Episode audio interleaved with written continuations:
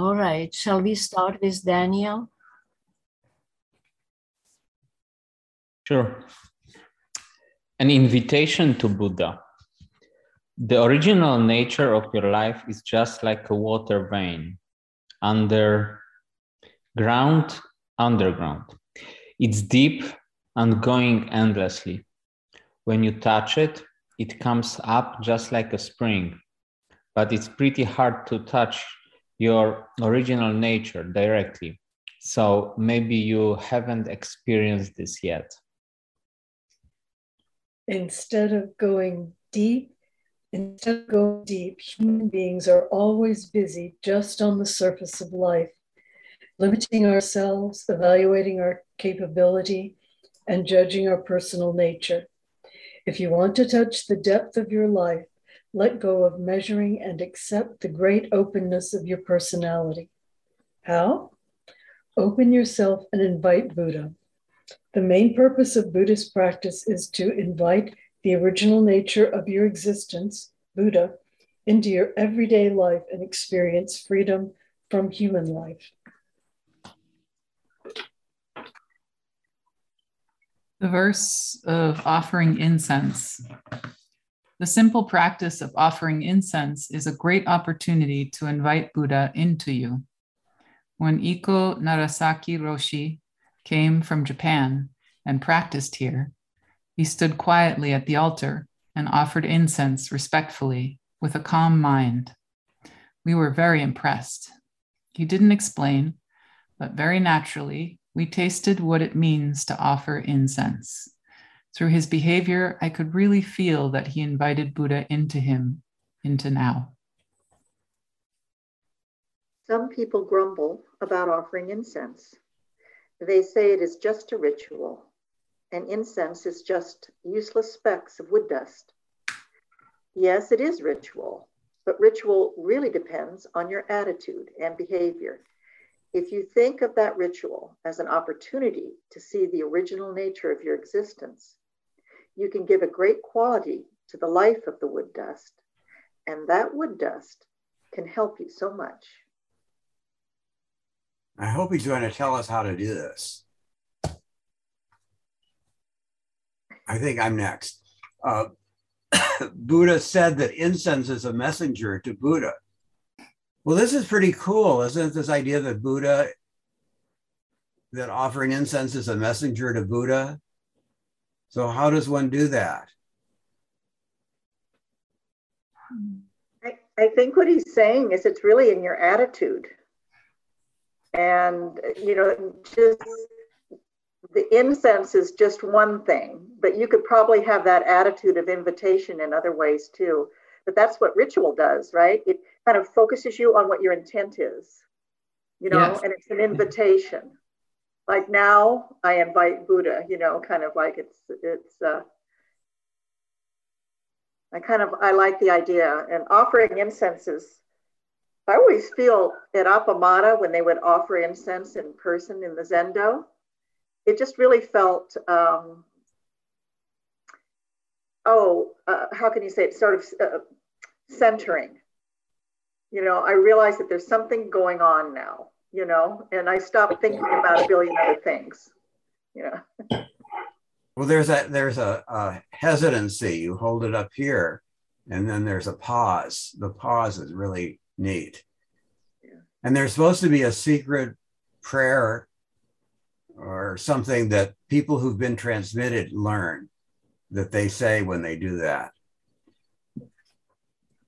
It's another one of our rituals and forms that brings us back. In all these years, I didn't know why they offered incense at the beginning of the service, but I knew it meant something important, just like the three bells means something important. I remember watching a Thich Nhat Hanh video, and he said that when you hear each bell, what you are to say to life, and Buddha is, I'm listening, I'm listening, I'm listening. And that's sort of a centering activity. And now I'm hearing that offering incense is similar. So it's lovely.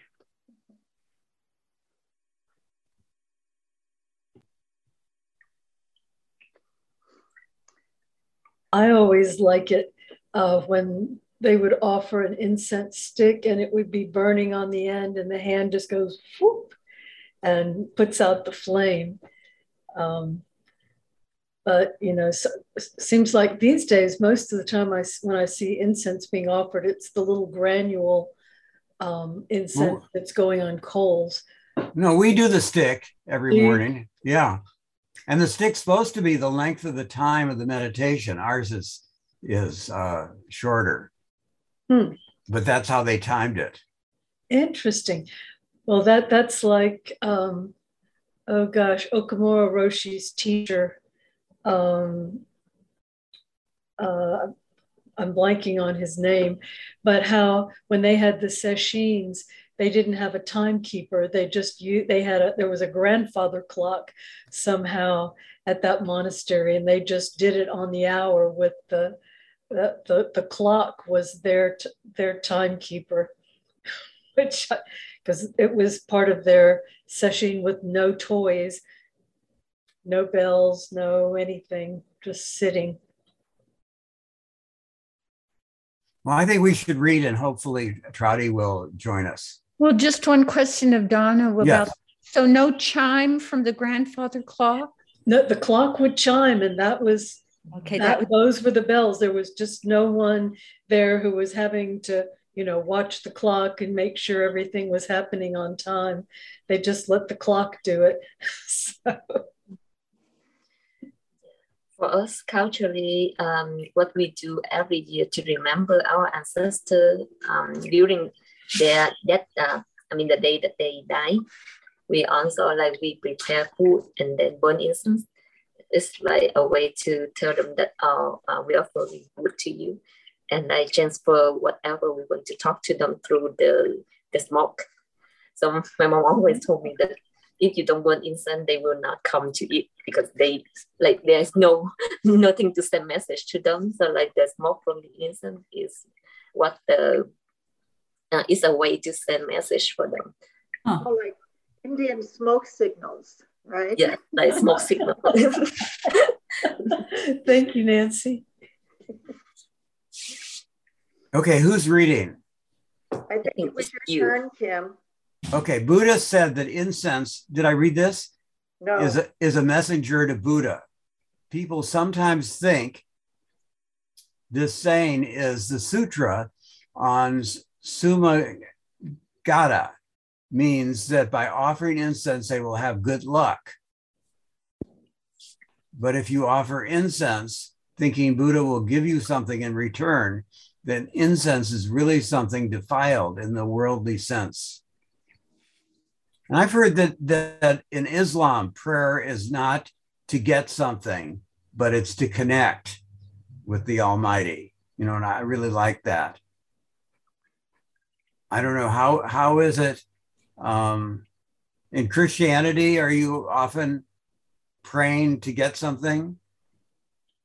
It can be a number of things. You can pray to ask, and really, if you're a wise Christian, you ask for God's will rather than specifics, because you'll be careful what you ask for. Oh, I see. So, but really, what you're supposed to get, right? But really, most prayer, at least in my experience, after years of it, it's no longer being a baby Christian, is that prayer should be thanksgiving, gratitude, and thanksgiving. That's really what prayer should be.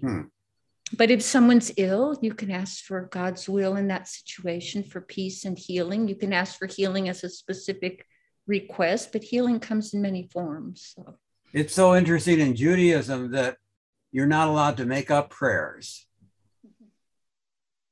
Oh, but you have to say one of the prayers that have already been made up. You know what a very powerful prayer is that I've used all these years when I need to is help. I just say help. And I always get help. I don't know. But the trick is not to ask for help in a specific form. You know what I mean? Because we really don't know what, you know, I think Nelda or somebody was pointing out, we really don't know what's in our best interest. You know, we think if we had it this way, this is the way it should be, but we have no idea. So I just help. And when I get help, it comes in the form of usually a sense or a feeling of all is well. And then I just stop feeling stressed. Okay, so Trotty says she can't get on. Her account is apparently locked. So I told her I'll call her when we're done. So let's continue. Okay. In the discourse on insight of the mind, compiled by Shensu, it says, burning incense doesn't mean the worldly sense of incense, but means the incense of unconditioned right. Unconditioned right Dharma, because you have to invite the Buddhas. In other words, invite the ultimate nature of your life into your everyday life. This is the point of Buddhist practice. So as simply as you can, offer incense at the altar and bow. When you offer incense, you can keep in mind the verse of offering incense. Here's my translation. Sila, Samadhi, Vimoksha, incense. Radiant light of the Buddhas emits throughout the Dharma world. Homage to the countless Buddhas in the 10 directions permeates into seeing and hearing and manifests nirvana. I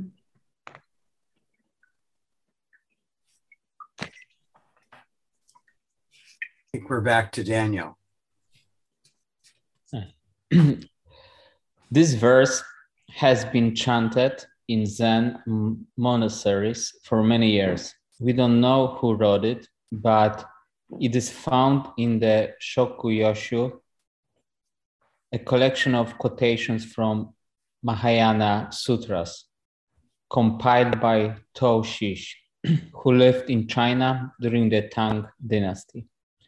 That collection deals with issues related to sudden enlightenment, or seeing original nature and becoming Buddha. Even if you don't understand this verse exactly, remembering it helps you to open yourself and invite Buddha. Then you can move toward understanding the significance of offering incense. Can we read it once more? You want to read it, Daniel? Sure. The verse. Sila Samadhi Vimoksha. Radiant light of the Buddhas emits throughout the Dharma world. Homage to the countless Buddhas in the 10 directions permeates into seeing and hearing and manifesting nirvana. It certainly activates another sense, doesn't it, when you have a strong smell?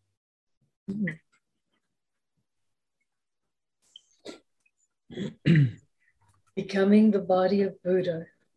The first line of the verse of offering incense says, Sila, Samadhi, Vimoksha, incense.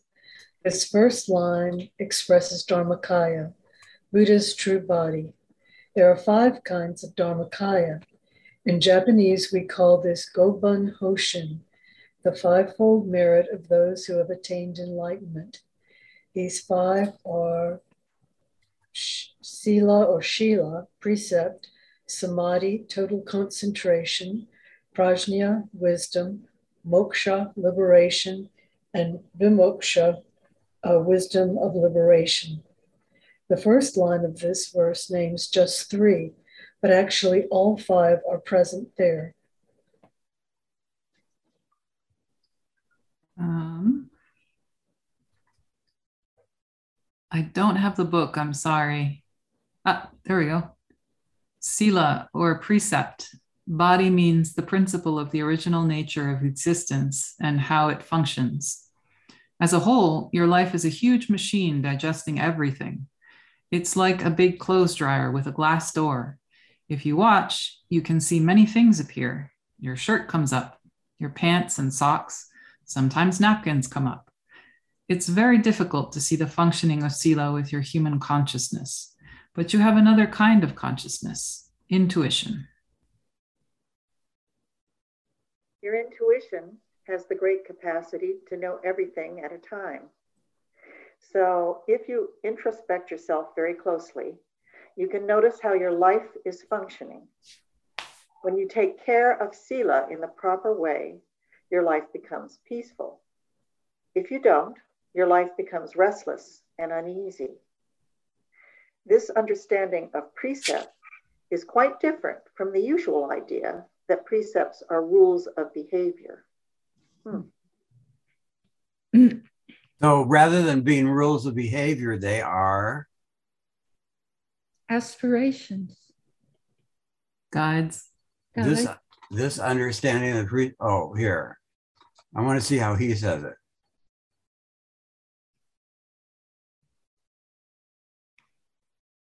Well, I guess it's based on intuition.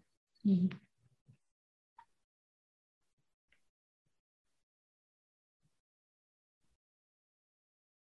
Also, rather than the idea that you could see in what you do how your life is functioning, rather than it controlling your life, it's something you watch.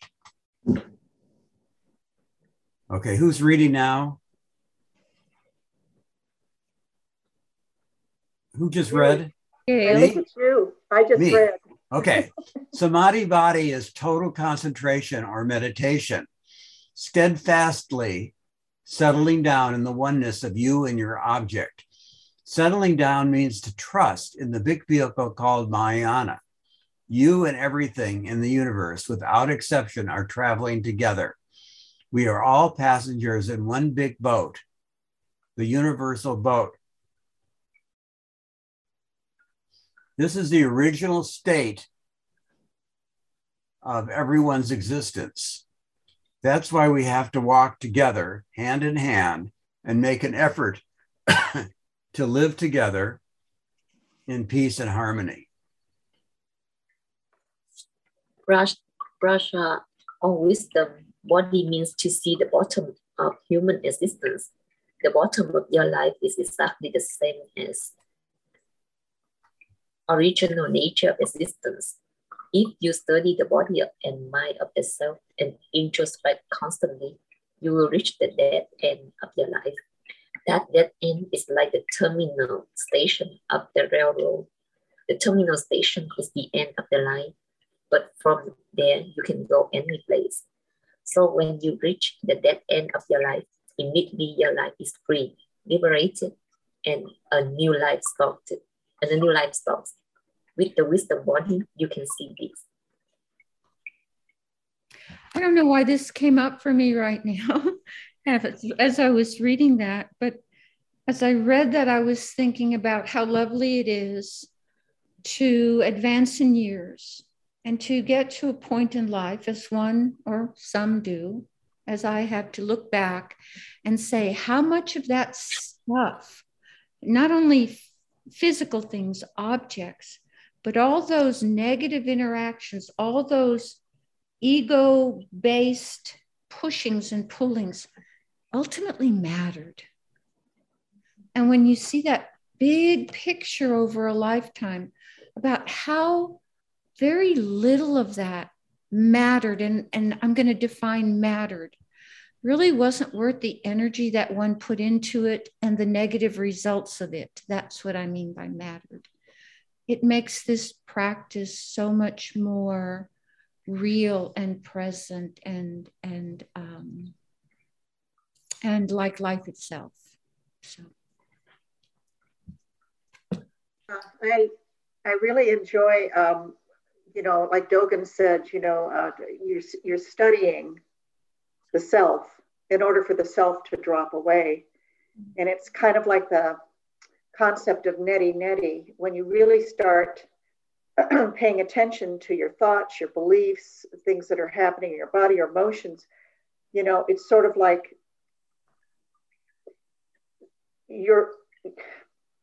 all of those things change and move and go. And so what is actually at the heart of all that, or at the bottom of all that, that doesn't change? You know, that's what I'm, you know, it makes me think of. It's sort of like the practice of really examining everything you think you are, and then noticing how transparent that is, or how empty that is, really, you know. So that's what it was making me think of. My son saw these signs that said Dead End. It was this place we'd go every week where he played tennis. And he was convinced that's like where you go to die. That's cute, poor sweet. Yeah, that's what we're being asked to do, is actually drop, everything has to drop away, everything, every belief, for instance, everything we attach to that we think defines us as a you know, a little person, you know. Dead End, I like it. Then what? What's left? That's the question. Here we go. That's the question. All right. Vimoksha is wisdom of liberation body. It is the experience liberation. It is to experience liberation and then be free from your experience. If you taste liberation, you can easily be hooked. Wait, I'm lost. Yes, me too. Oh. You know what I did? I read the first sentence and then I skipped to the next one. Let me start over. I apologize. Moksha, is that where we are? Yeah. All right.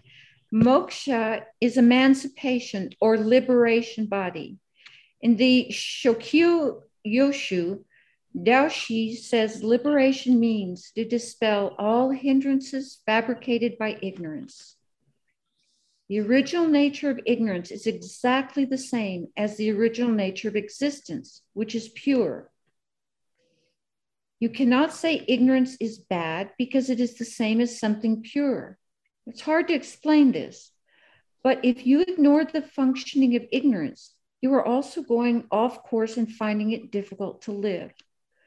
We have to see how we go astray, so constantly investigate your ignorance.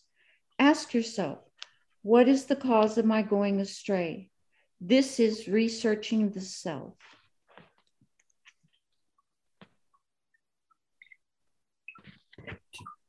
Hey, Daniel.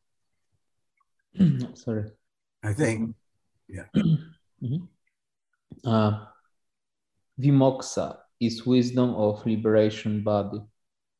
It is to experience liberation and then be free from your experience. If you taste liberation, you can easily be hooked by liberation. People are very quick to attach to liberation, beauty, or some deep experience we have had through hard work.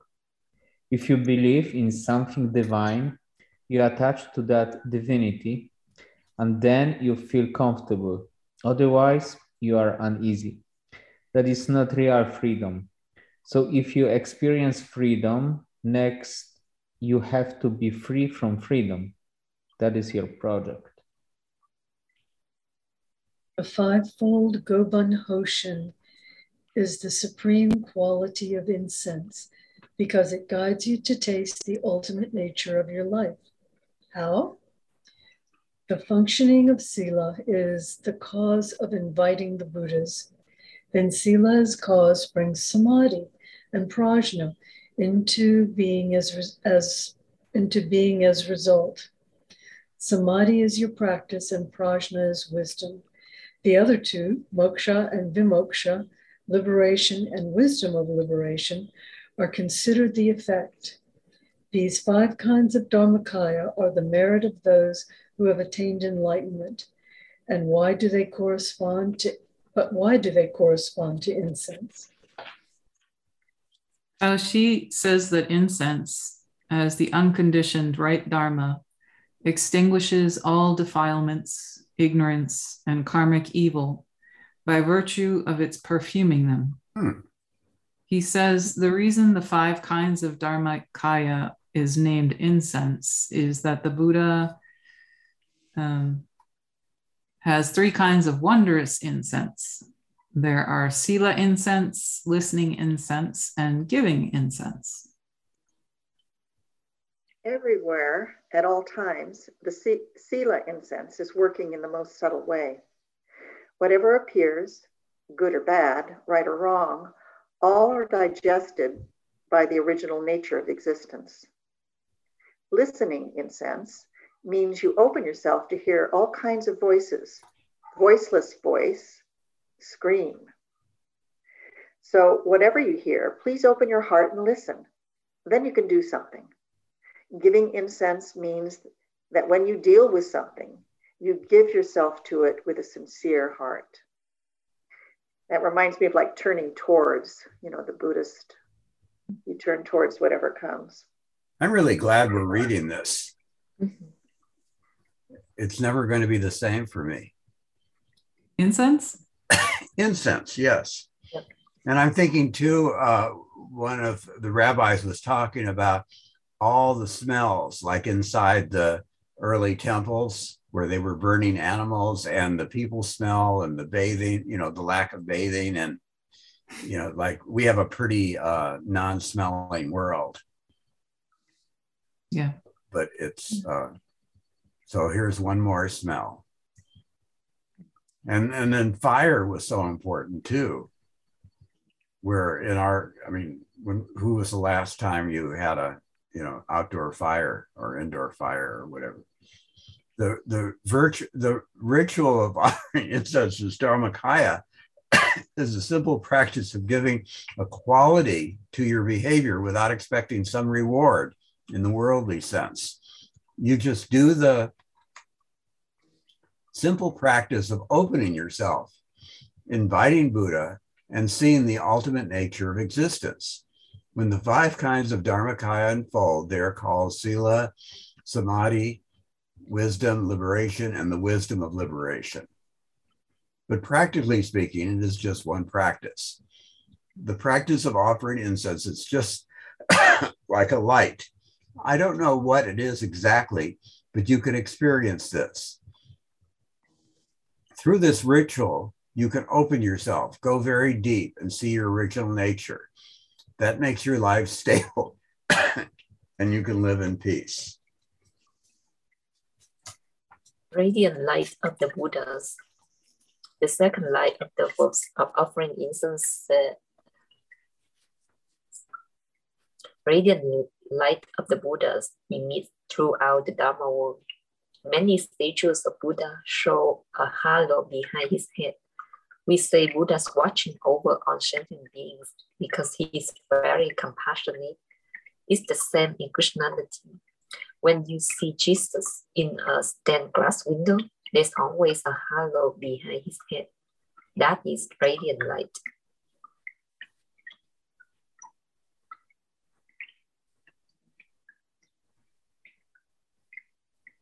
Light is the quality of the original nature of existence.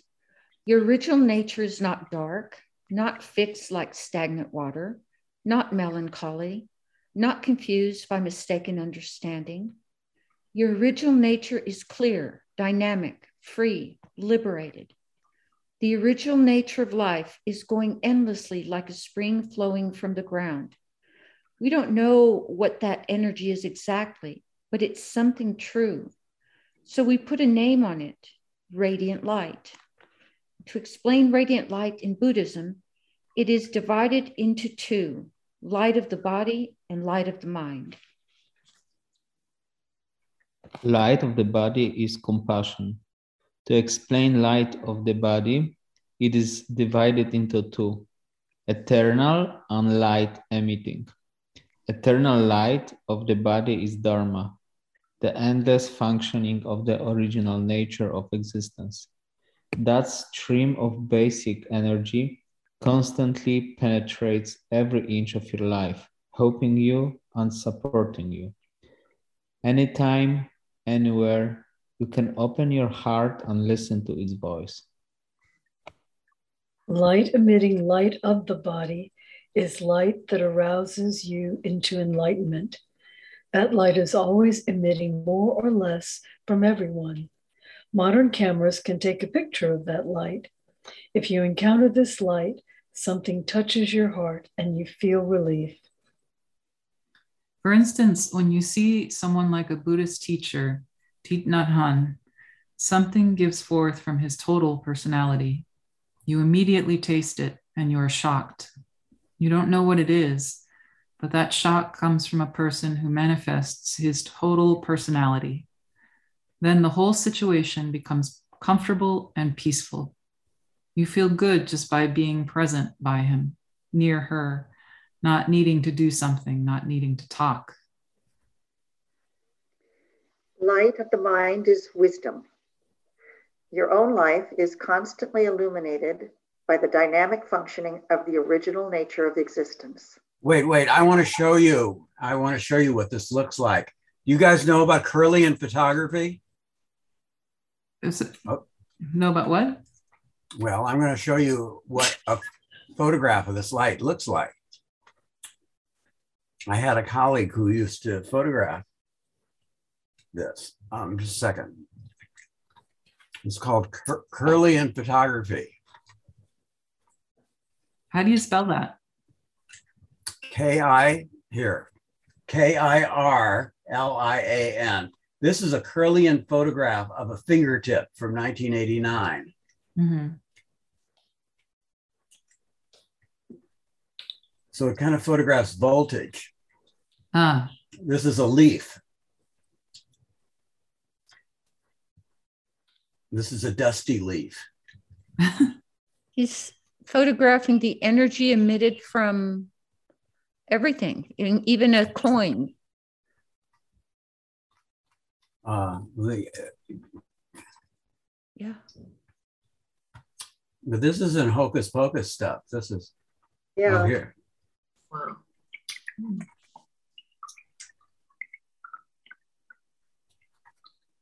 I don't know why up there.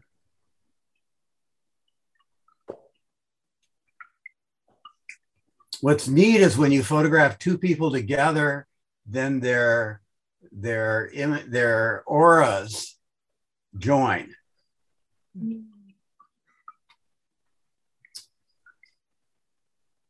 Really beautiful.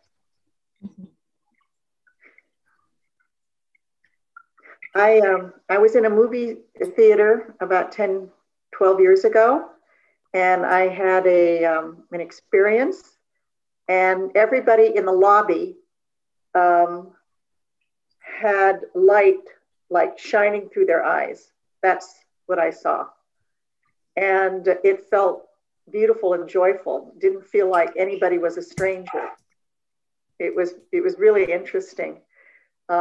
And I was kind of surprised. My husband even had it. And we don't always see eye to eye, but there it was right in front of me. I could see the light. It was really interesting. Yeah, you're right, Kim. This isn't. Oh, here. Someone showed me this painting today by Modigliani, and it doesn't show it quite so much. It's called, here we go, Modigliani's Window to the Soul. Yeah. And the eyes glow out. In the print that I saw, it was even stronger, and the eyes were just incredible the way they went out, just like the necklace. And the same colors are in the necklace as the eyes. Yeah, that was kind of what I saw. That's kind of what I saw. Well, as you talked about it, I thought of the painting. Yeah. Sorry for the diversion. No, I hadn't known about that. Thank you. I forget where we were. I think, was it light of the mind is wisdom, right? I think so. I'll start it again, man. Light of the mind is wisdom. Your own life is constantly illuminated by the dynamic functioning of the original nature of existence. Whoever you are, you are already illuminated because you exist right now, right here. So you can use that light to see the true nature of your own existence. To explain light of the mind, it is also divided into two: dharma illuminating and opportunity illuminating.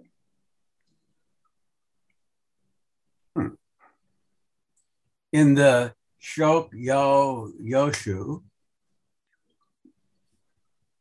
and Daoshi says, dharma illuminating means to illuminate both truth and worldliness. In Buddhist philosophy, truth is classified two ways: real truth and worldly truth. You think this is small mind and big mind?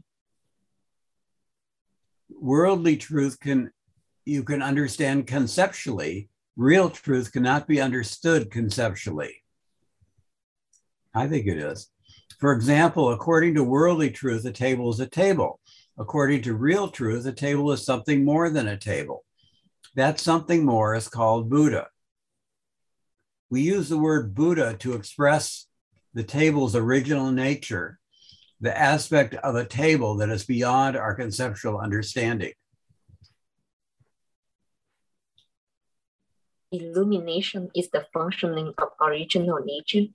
Everything, your pens, your hair, your boots, your body, is illuminated in many ways by Dharma. Through taking care of everything in the human world as Buddha, you have an opportunity to go beyond your usual existence and experience your great existence. That opportunity is also illuminated, so you can see that opportunity and use it to take care of yourself and your object, whatever it is, with a sincere heart. Daoshi also says, insight and illumination, everlasting light, thoroughgoing penetration, no hindrance. Insight is the original nature of existence when it is digesting everything and producing a new life from moment to moment. Insight is also your own experience when you encounter that original nature directly. So, insight and illumination means both the wisdom of original nature itself and the wisdom of seeing it as your own life. Everlasting light is constantly illuminating your life, but the stubborn human consciousness cannot believe it. So first, we have to open ourselves to accept that light. Everyone always forgets this first practice. We are always irritated, nervous, confused, trying to escape and destroy problems. We never find solutions that way. So if you have a problem, remember that Buddha's compassion is always supporting you and helping you. Then try to relax and accept your problem.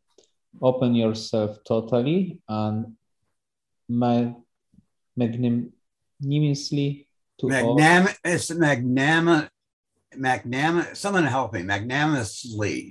Magnanimously. Thank you. I lost a syllable there. Good. Thank you. And magnanimously to all kinds of problems, whatever they are. Then you can see what to do. Thoroughgoing penetration is the realization that your own life is the same and one with radiant light. If you realize this, it is like turning on a light in a dark room. You turn the switch and immediately everything in the room comes up. When you realize something important, the whole world becomes bright and you really appreciate it.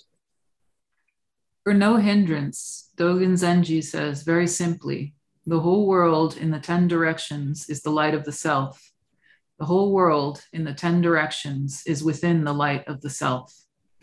Yes, it's true. So you are you, and you are something more than you. You are the whole world. There is no separation.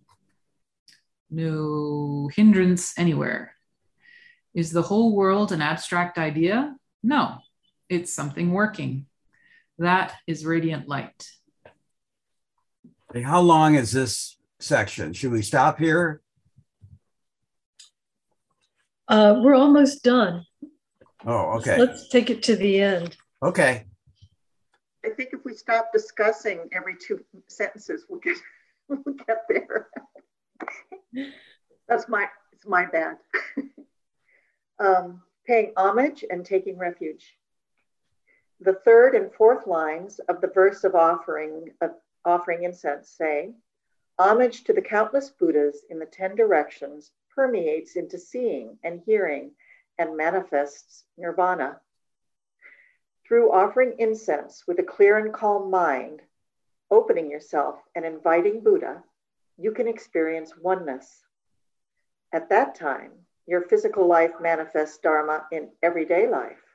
Your total personality gives forth light, and you are called Buddha, an awakened one.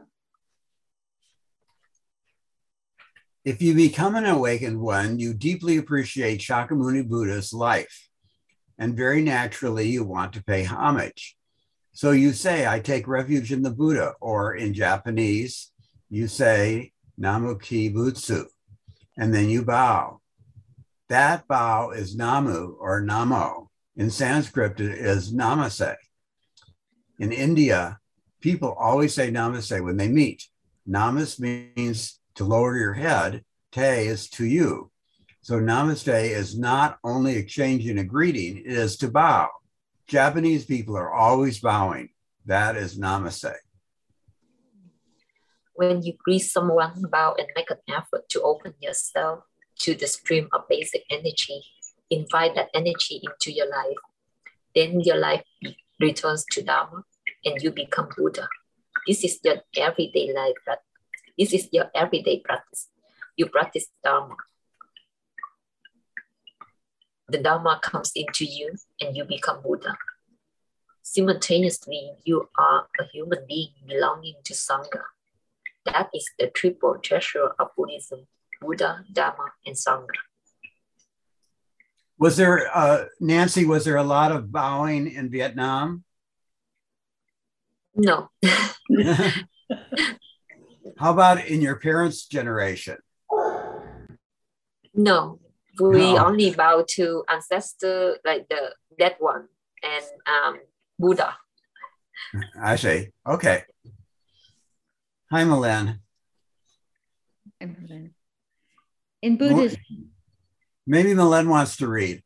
Oh, yes. We're in this section. In Buddhism, we take refuge. Oops.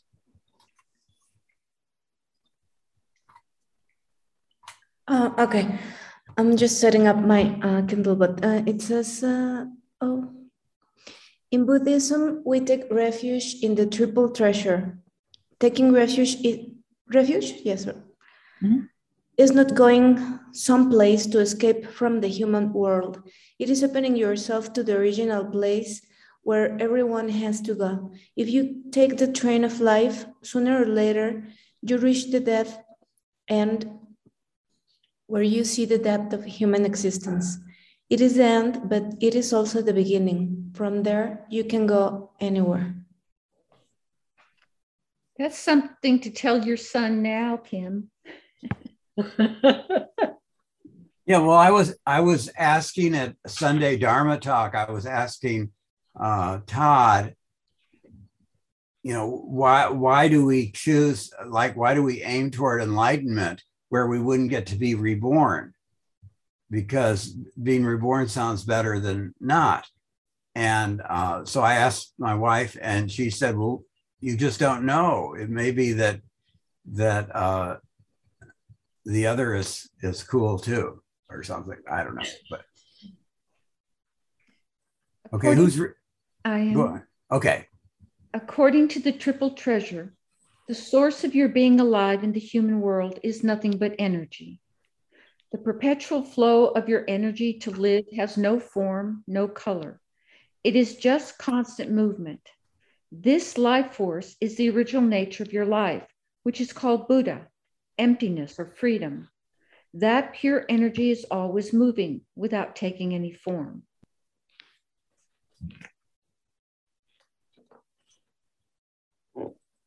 But if the source of being is energy, then there must be a way by which being may be manifested. So the source of being doesn't exist alone. It exists within a universal process, which is called Dharma, truth, or the ultimate principle of existence. If there is a process, something must be produced. So when the source of being functions, it creates form, which is called Sangha, the whole world or all sentient beings. Formative energies are always springing up from the source of being according to causes and conditions, functioning in a moment.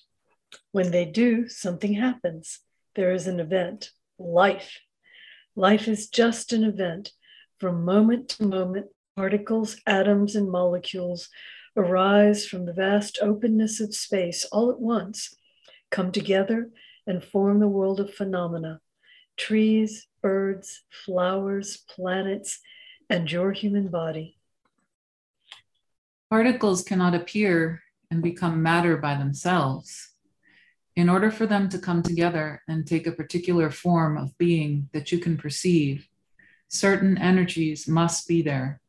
If energy is not there, all the particles will separate and return to emptiness because they do not have their own power to stay together. So if we make a scientific explanation, we may say matter and energy are the same. In Buddhism, we say all are Buddha.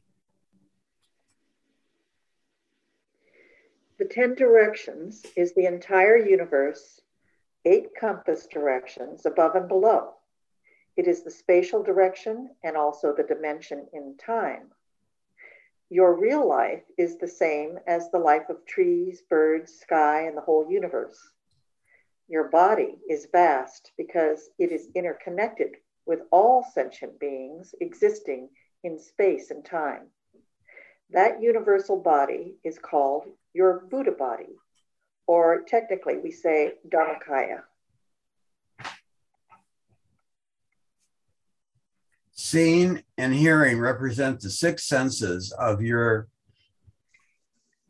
Nirmanakaya human body and their sense objects: eye and form, ear and sound, noise and smell, tongue and taste, body and touch, mind and thought. When you open yourself and invite Buddha using your human body, Dharma comes into you and you become one with it. At that time, you are Sambhogakaya.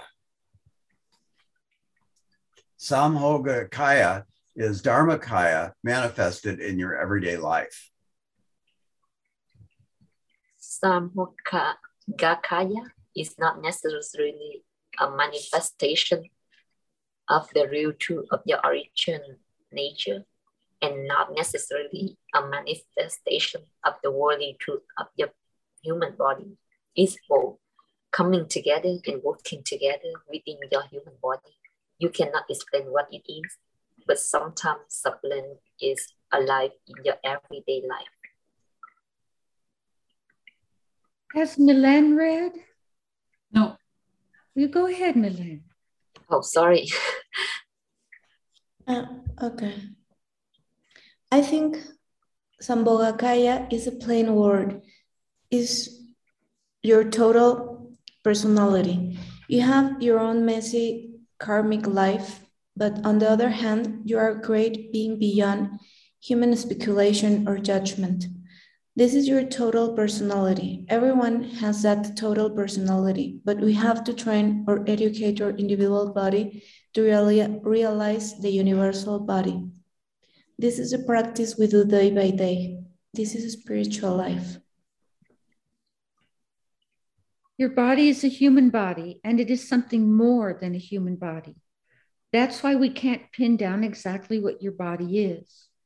When you offer incense as a way of paying homage to Buddha, pure activity permeates into your body and manifests nirvana, total peace. At that time, you discover real Buddha, the original nature of your life. Other people can see this, and they are really moved by the light shining from a human being.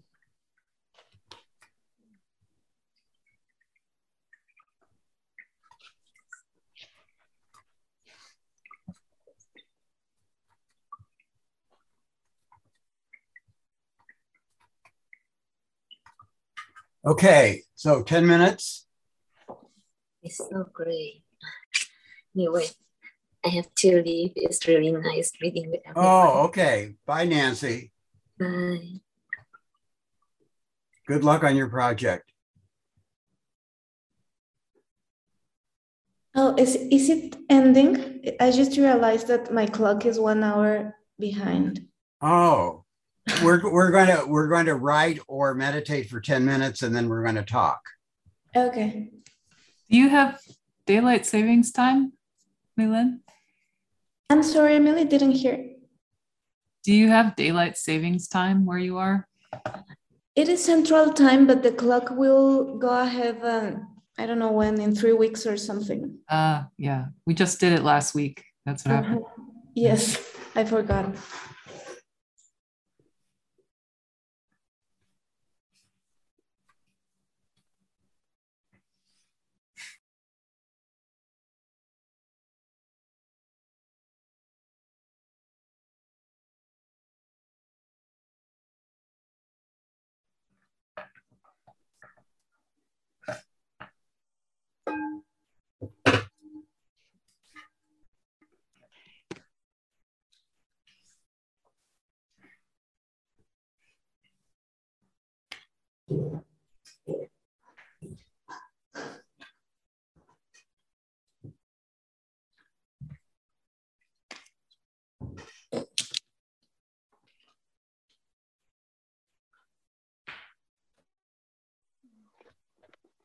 I wasn't really good about keeping time, but I think it's about 10 minutes. I forgot to set my watch, but I finished my drawing, so it's okay. Who'd like to share? I thought you should share your drawing. Yeah, let's see it.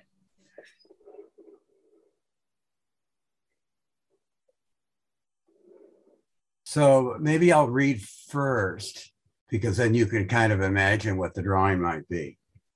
People as physical objects are pretty boring compared to what's inside. They are machines that occasionally break down and ultimately stop working entirely, eventually finding new habitats for its atoms. But inside, though maybe not of a material nature, you have the vibrancy of the entire universe. You are you, and through you, we can see all. Okay? Okay. So there's... Oh. Is that the universe emanating? Love that. It's a yin-yang universe. Love that. I really like that. It's putting me in mind of my mother today. I took her to a new memory care home today. It's been a very emotional week, this past week, getting her transferred. And as I was riding in the transport, she has Alzheimer's, by the way, and she's on hospice as well. I was worried that she was going to get stressed and anxious and start calling out and doing behaviors that she does when she's stressed. But we were riding, and I would turn around and look at her. First, she'd call out. She'd say something like, help. And I'd turn around and I'd look at her. And then she'd beam at me with this big smile. And her eyes just looked so, I don't know, alive and sweet. And it was that way the whole ride.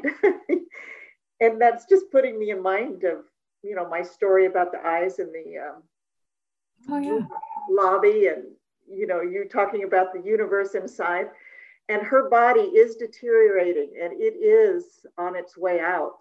But there was that light in her eyes, you know, when I would turn around and look at her. So it's on its way to become something else. Yeah, I think so. Yeah.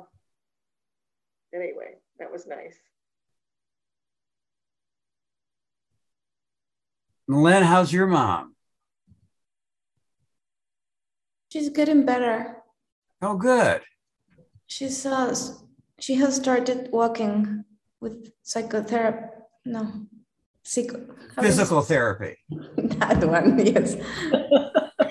I mean, hopefully not psychotherapy.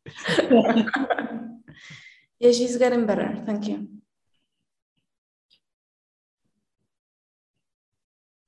Who else has a mom? Well, we all had moms. Oh.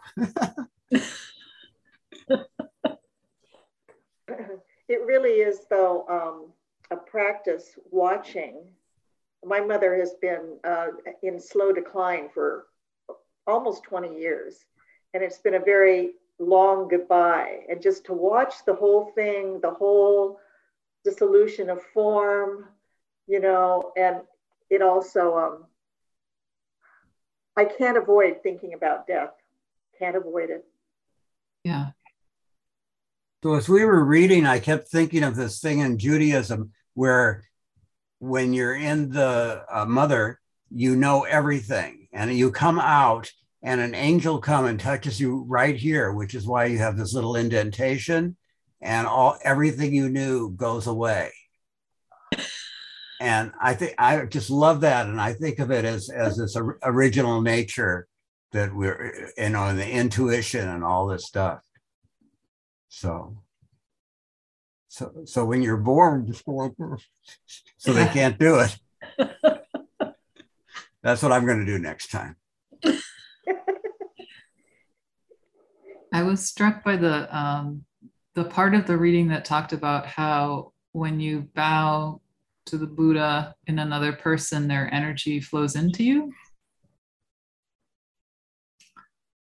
And that kind of reminded me, there was a time when I used to test a lot of newborns. I used to like work a lot with babies.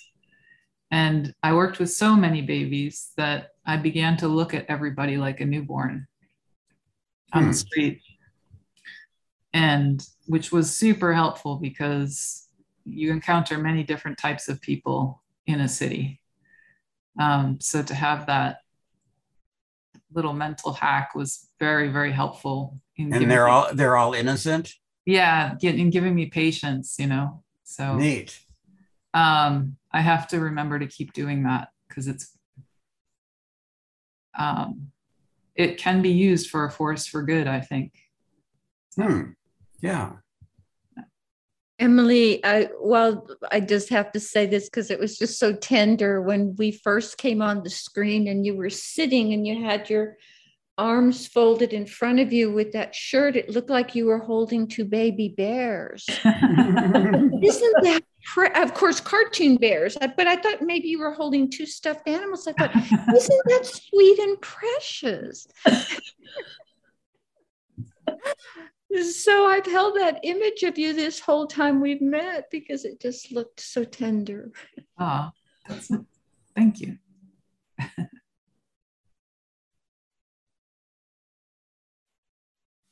This was a great chapter, wasn't it? Yeah. He seems to have something that we haven't read with anyone else. You know, a lot of stuff is repetitive, but he seems to really have his... to know stuff that, or be able to express stuff that other people aren't. And one of the things that I find so interesting is he is expressing a lot of very fundamental Buddhist teachings that a lot of, you know, and he's not, you know, sometimes when teachers present these things, they really go into depth on them, which is good too. But in this case, they're almost like background, you know, he's got other things in the foreground that he's presenting to us, but these fundamental teachings are sort of behind what he's telling us.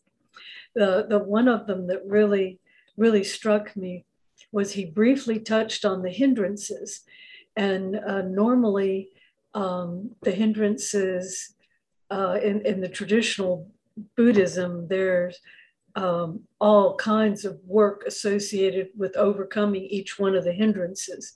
And in this case, he was just saying, you know, pay attention, use it, work with it, which is the essence of it anyway. Though, you know, some of the Theravada teachings in particular have all sorts of meditative traditions to work with this stuff. But he's just got this wonderful combination of traditional Buddhism with Zen, just do it, you know, just practice, and not with all the necessarily the details and the bells and whistles, which is what drew me to Zen in the first place. So, Donna, how beautifully articulated. Thank you so much. Oh my goodness. Thank you. Thank you. He also did it in last week's, the body of the Buddha, or Buddha body. That was so amazing because I ended up making copies of that and sending it to some people I'm in a study group with, because it hit on so many of the mindfulness of the breath teachings that we had been working with. And even a little bit of the flower ornament sutra too. And it's just like, you know, this, he's got all this learning, but, you know, he's wearing it so lightly, you know, that it's there. You can, if you know about it, you can spot it, but if not, it doesn't matter. That wisdom is still flowing. So hats off. Deep bow. Milen was asking about precepts the other day, and there's this paragraph that we read. I'd like to share it, okay? Because it was really good that we read tonight, I think before Milen came. But I have to find the, here, share screen, okay.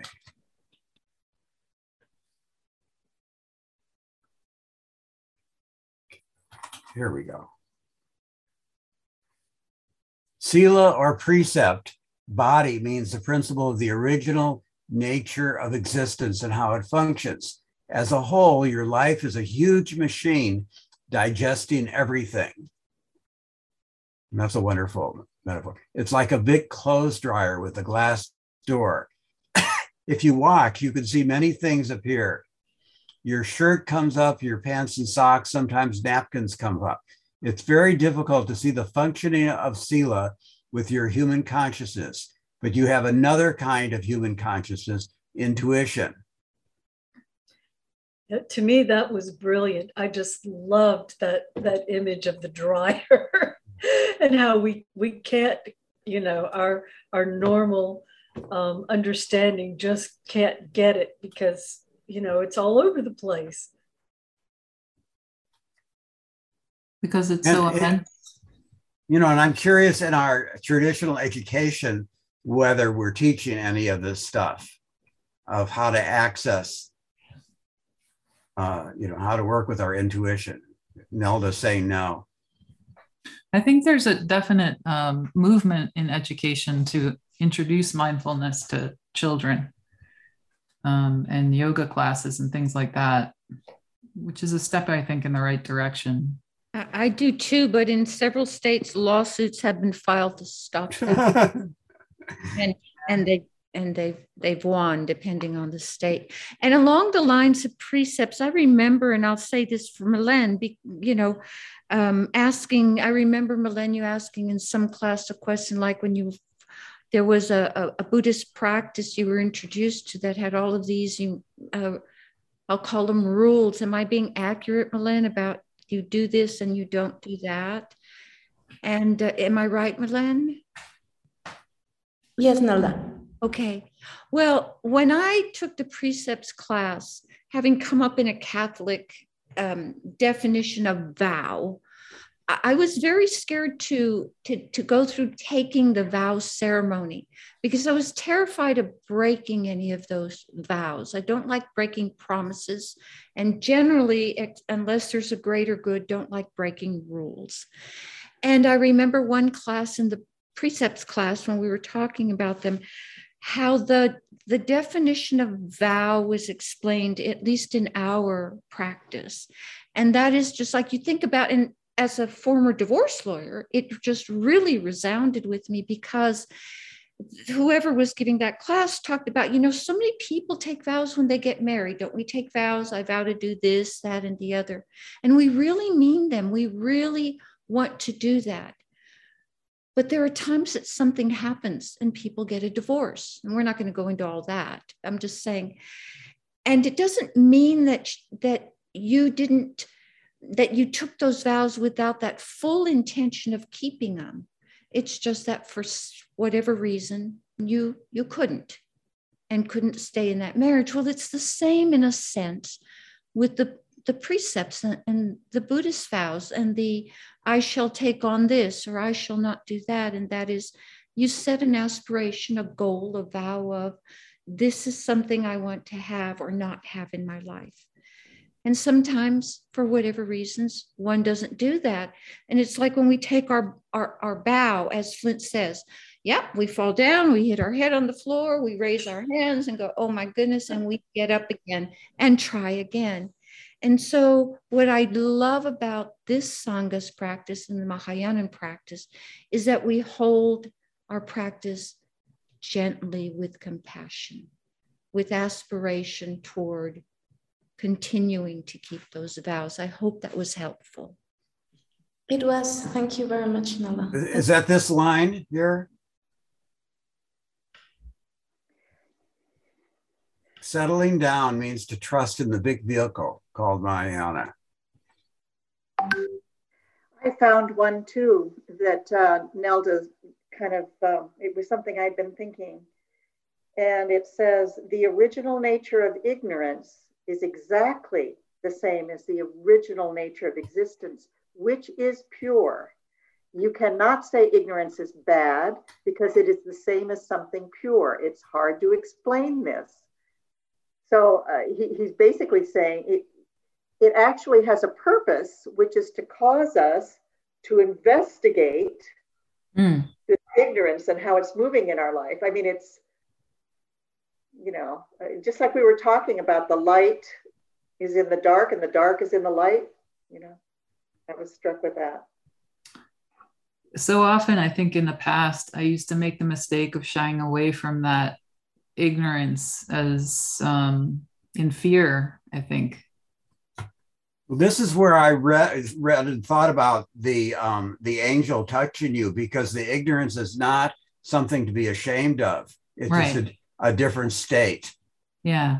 And Buddha used the term uninformed worldlings in the same way that there's nothing bad about these people and they're not stupid. They're just at the place where they're at. Yeah. You know, one other thing that really struck me too was the, I didn't know what Vimoksha and yeah.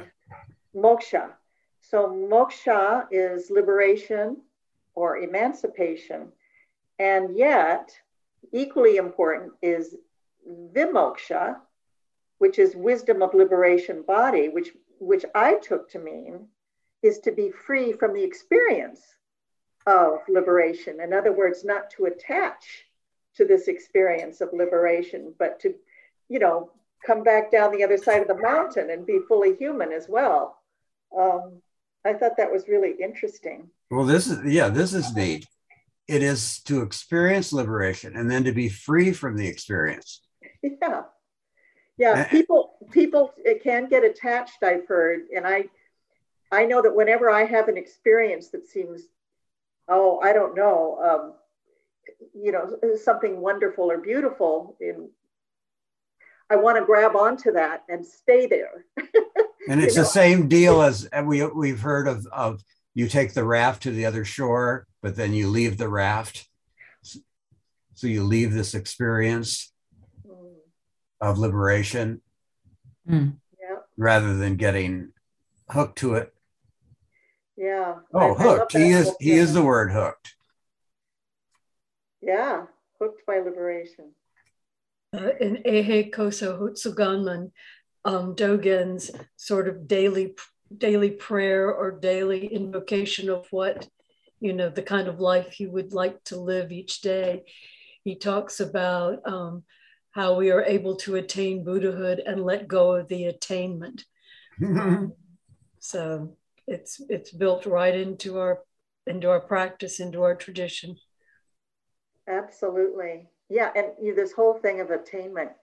I mean, Kim, earlier you made some mention about, oh, you know, we're practicing so we don't have to come back, you know, be reborn. And I used to always think that if I really do this, I won't have to be back here. You know, this is. Oh, you didn't want to be back. I want to be back. Okay. Yeah. And yet, oh, you might want to be back. I kind of didn't want to be back. And yet I finally let that whole thing go, because that's part of the whole attainment thing. You know, that's an egoic small self view of how to avoid suffering. I'll just attain liberation and then transcend all this and never come back. And now I don't care. If I come back, I come back. I have no way of knowing what happens after this body dies. I really don't. Because the angel will touch you on your lip the next time you come back and you won't. Yeah, apparently I wanted to come back because I'm here. Oh, funny. Okay. What a rich class. Thank you. Thank you, each of you, and to the author. Okay. Yes. And Milen, can you stay on? We were going to find a time. Mm-hmm. Okay. I just have a quick question. Sure. So when you get free of freedom, what is called that? So you're freedom. Wisdom of the liberation body, or Vimoksha, right? Is that what you were in that paragraph up there? I think that's what they called wisdom of liberation. So first you're liberated, but then you have the wisdom not to get stuck there. I guess that's what I was hearing. Well, and it goes back to the cause of suffering is attachment, you know, grasping. So this is a really cool thing. And the next thing you know, it's kind of enslaved you. So I think it's the same deal for me. Not that I'm able to let go of anything, but that's the goal. You're coming back into life with the wisdom that you have attained through liberation, but you know, you've let that go too, because you know, you need to live here and now with all the wisdom that you have embodied, and just keep on. So I guess that's the liberation beyond liberation, or you know, attaining Buddhahood and letting go of the attainment. So William, I mentioned this the other day, I don't know where, but William Blake had these three steps, and one was innocence, and the next was experience, and then the third was organized innocence. And that's the same deal that we're talking about, where we actually, and you can't jump from innocence to organized innocence. You have to go through this kind of dirty, grimy place. You know, first you put the raft on your back, maybe, and you start hiking up the hill. And then you realize you don't need it. And and you just drop it, and that would be the organized innocence. Well, what do they say? What's that saying too? Before enlightenment is you're chopping wood and carrying water, and after enlightenment, you chop wood and carry water. But you're right, Donna. I appreciate you making that distinction. It's with the actual wisdom that comes from this awakening or liberation that you're coming back in. And I love that. Thank you very much. Okay. Until next week. Yeah.